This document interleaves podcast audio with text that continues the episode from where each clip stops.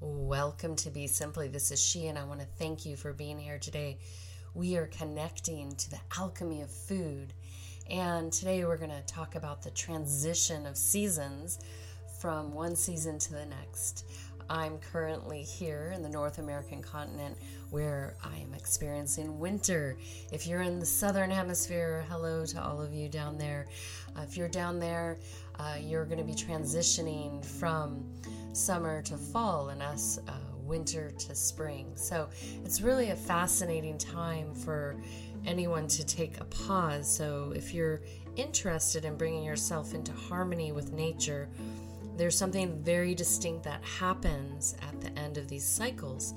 Now, I'd like to point out that typically people are looking at maybe the shortest, the longest day of the year, those uh, solstices, winter and summer, yet, um, and then there's these spring ones. However, if we look at the lunar cycles and go from new moon to new moon, we can start to feel into these cycles so that they're in their actual location versus the set in stone that's connected to the Gregorian calendar, which was imposed as a banking calendar long ago. So there would be no fixed point. You would analyze where time is.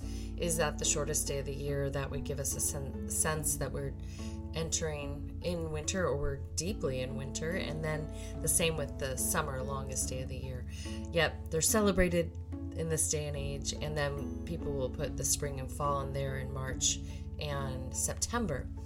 So, if you're following by more of a lunar calendar, which many indigenous tribes connect to the new moon as the beginning of a cycle and the end of a cycle, and right now we're at a full moon, so we're mid cycle. And at the end of this month called February, we are going to be entering in what would be called the new lunar lunar year by Tibetan account, which would indicate spring. And then we can go on if we want to keep celebrating New Year's to Thailand, to India, all different opportunities. And these New Years are this in- indication of the new, very different from our New Year in North America and globally, that the New Year starts based on the Gregorian calendar. So you might be like, well, what does that have to do with food? Well, it has a lot to do with food in the sense that this is when we farm, this is when we plant seeds, this is when we let the soil rest. So, being that we're coming off the winter season in one region of the world, this is a time where historically, by uh, certain tribes' accounts, one being the Hopi, that you let the earth rest, you let her be and part of that's because it's frozen. the The environment doesn't isn't very conducive to growing, so you just let everything be. Let your garden be. Uh, if you are into winter gardening, then you might have a greenhouse, you might have pots, you might be in a region of the world that is conducive conducive for that. And then as we get ready for those spring leaves, the cherry blossoms, uh, the soil to be ready, uh, full of uh, moisture and all that compost that came down from the leaves and everything that lay dormant to plant seeds. It's a transitional time and it's super exciting. So, even if you have fruit trees, this is a time towards the end of winter you would start to trim back your trees so that they could prepare for their buds. Some trees might already be budding, so if you notice that's not a great time to cut them back uh, you can do so as you start to see what's coming forth to give more vitality to certain regions of the tree. So, with all of that being said, what we're going to be doing is this is an opportunity to finish up kind of working with the body and the sense of nourishing with this element of water.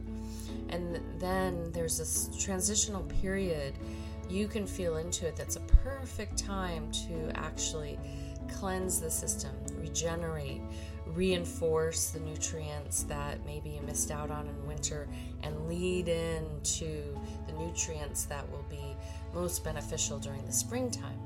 And so, how I offer this to my clients and uh, students is that I create a custom, customized regenerative, I like to call it a regenerative reboot. Cleansing, I feel, is an overused term that people use to uh, maybe lose weight, But this is a holistic process where we address the mind, body, heart, and soul. And I'm pulling from their individual body and what's going on with that to help support them in these transitions. It is important to note that not no biology is identical. So while we like to have universal things available to people for X, Y, and Z, that doesn't mean that it's going to work for you. And that's why it's really important for people to understand and listen to themselves, especially throughout the year. And certain times of year, you might be more prone to illness, you might have weak points in your physical body. So, when I lead someone through a cleanse, we look at those things and then we identify how we can really help them one, cleanse, rebuild up, and nourish the system. The beautiful part is there's some deep healing that occurs, not just with what we're taking in, but what we're putting on the body, nourishing it with, and then on a soul level is really fun. I've had uh, families do this together. A lot of deep bonding, cleansing from an emotional state, a mental state, and deeper awarenesses of how you're best to nourish yourself from day to day. And so you might say, okay, well, thank you very much, Suzanne, for letting me know where we are on planet Earth, spinning through space, and that I could cleanse my system. So you might ask yourself, well, what's the benefit of one, whether you decide to do a cleanse with me or anyone else? Um, what are the benefits and how can I do that wisely?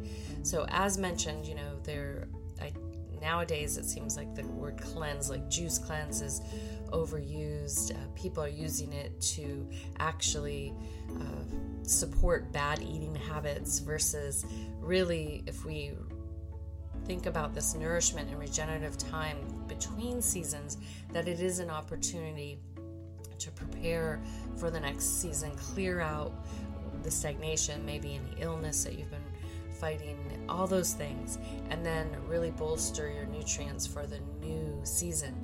Now, the difference here is is that we would expect um, that one you'd be feeling so great, and that is. Uh, I guess an expectation of mine. I want people to have a positive experience and that they have greater awareness how to transition back into eating and how to eat well on a, a daily basis. And that eating well doesn't mean just the food you take, but it's the uh, media you take in, the relationships you have, literature you read, the music you take in. When we nourish ourselves well, it's really powerful. You will feel differently. If your attention is focused on junk food, processed food, uh, negative conversations, uh, music that really creates an energetic uh, degeneration to your charge and your system, that is going to deplete your system. So, what I encourage all those that I have the fortune to work with is to let's identify what works for you. What is your magic recipe? And when we have the opportunity to continue to refine, and someone might think, oh, I'll do this once and I'll never have to do it again. It's actually something you build upon, and you can do it annually, maybe in just one spe- specific season. In Ayurveda, we like to look at it in fall and spring because those are transitional seasons. Yet, there's a benefit to having a period of time to cleanse in each season uh, because there's so much to be learned and harmonized and balanced. But one thing I can tell you each time that you go through this process, you have the opportunity to get to know yourself a little bit better. You also have the opportunity to have a deeper understanding of what will work with you for you on a day to day basis. The beautiful part is that it's not just about eating certain foods and recipes and doing certain things, is that you get to commune on a deep soul level with yourself, which enables you to really bring out your strengths and shine a light on the things that aren't serving, clear those out, and refocus your attention. A lot of people love the structure of it so much that they wish they could stay on it all the time. The good news is we can take that structure and format and transition people into a really uh, beautiful, as I call it, recipe for their well being, which, as mentioned, is not just the food you take in, it's the patterns and the cycles that you have on a day to day basis. Now, where do we go from here? We're ending uh, winter in the northern hemisphere, we're ending summer in the southern hemisphere very shortly. And so, this is a time to listen, to evaluate, and say, okay, where do I want to focus my attention? How do I want to focus my attention? And for some of us that are entering spring, enter into this new annual cycle. And then for other people that are going to be wrapping up their annual cycle, is uh, what does that feel like? How, what do I want to complete? And what do I want to really focus on so I can prepare for my new year, my AKA spring? And I think this is really important to identify that, and then not to miss out on those that are in, in the on the equator because their season is very similar year around, and that's they're the ones holding center, so to speak. So it's really important, and at probably the North and South Pole, again holding a certain most certain center for all of us. That if we all forget the Gregorian calendar and think about the seasons that we live in, this really will help us identify the patterns and flow that we are to be in. And you know, there might be times throughout your whole lifetime that you have to move to different regions of the world. And I really encourage you to welcome your body to acclimate, your system, your mind, body, heart, and soul to acclimate, and then to connect with the rhythms that are Mother Nature is presenting you. It's not by accident that you're been led to that region of the world and there's this beautiful opportunity for you to uh, find a new rhythm and a pace. For instance, uh, years ago, I lived part time up in Canada, and it was really fun to experience winter, short, short, short days, and realize that, ooh, Mother Nature's inviting you to sleep longer, get up later, uh, get a lot done during the daytime. You're motivated because you only have so much and it's it's a really beautiful experience and then guess what in the summer you have longer longer days and the the reverse happens and getting into that rhythm is really beautiful especially you know being from southern california and typically sunny climates. I had never had that opportunity to cycle with the environment like that. And that's where i would like to remind you know us you as a human that we are part of nature. And we if we listen to what she's providing for us, we can actually find a better pace and rhythm based on the time of year we are in. So, for those of you that are interested in diving in a little bit deeper to uh, what foods are really important for you to have, what, how much movement's important for you to have, how much uh, quiet time and soul communion is important for you to have, you know, there's an opportunity for you to say, hmm, one, just to evaluate where you might be out of balance. Number two, say, okay, what do I need to peel away to create the space for me to bring these things into balance? And three, if you want some guidance, especially uh, with what is your flow, what your nutritional intake is, and um, finding a rhythm, you can reach out to me and connect, and we can look at all of that together and have some fun with it furthermore, if you just want to like listen to this and then see how you want to address it, the simplest way for you to connect to right now, wherever you are on planet Earth, and no matter what season you're in or what the ecosystem is, is to take some time and sit and be with that ecosystem beyond all the things you have to connect to, but sit and be with it. Feel into it the sky, the sun, the moon, the environment are doing. And I encourage you for a whole lunar cycle. We're starting on the full moon right now.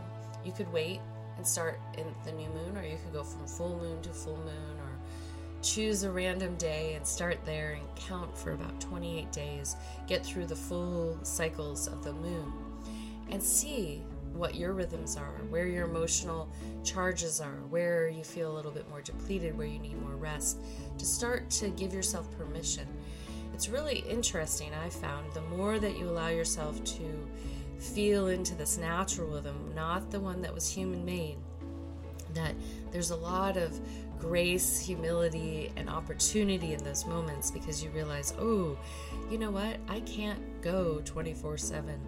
I have to have spaces, and they're not going to fall on the Saturday or Sunday on my days off, or they're not going to always be the same every week. And those are very important things to have because guess what?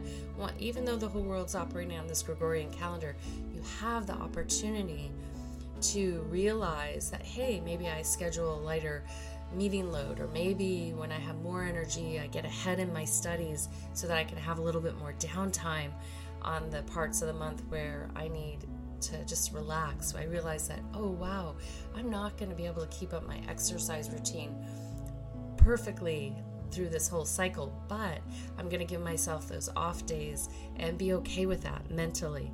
You know, cuz sometimes, you know, in the what we feed ourselves, it can have so much hype, so much trend pushing on us that we start to beat ourselves up psychologically or emotionally, and that's not well living that means that you're maybe obsessed with a certain result.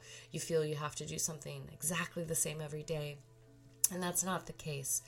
So, I welcome you, if inspired, to take a whole lunar cycle. Start when you want to start. You know, you start full moon, new moon, apogee, perigee, and listen, note, journal, record your rhythms on a daily basis and notice good days, positive days, high energy. You know, you want to really look at how your mental state of being is on a daily basis, how your emotional, physical, and your spiritual. And look at those four areas for this whole cycle. And just a quick adjective, oh, mine's great today.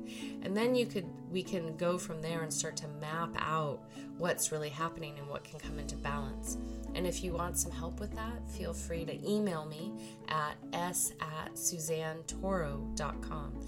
S like Sam or Suzanne at Suzanne, S U Z A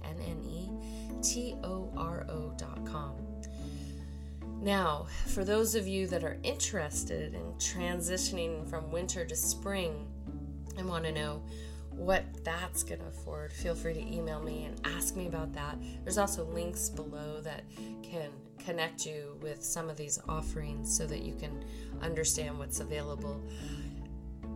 The other part of what I'd love to share with you about winter, you know, winter may continue on a little bit longer than maybe where that spring point is, but we'd be starting to enter into spring activities.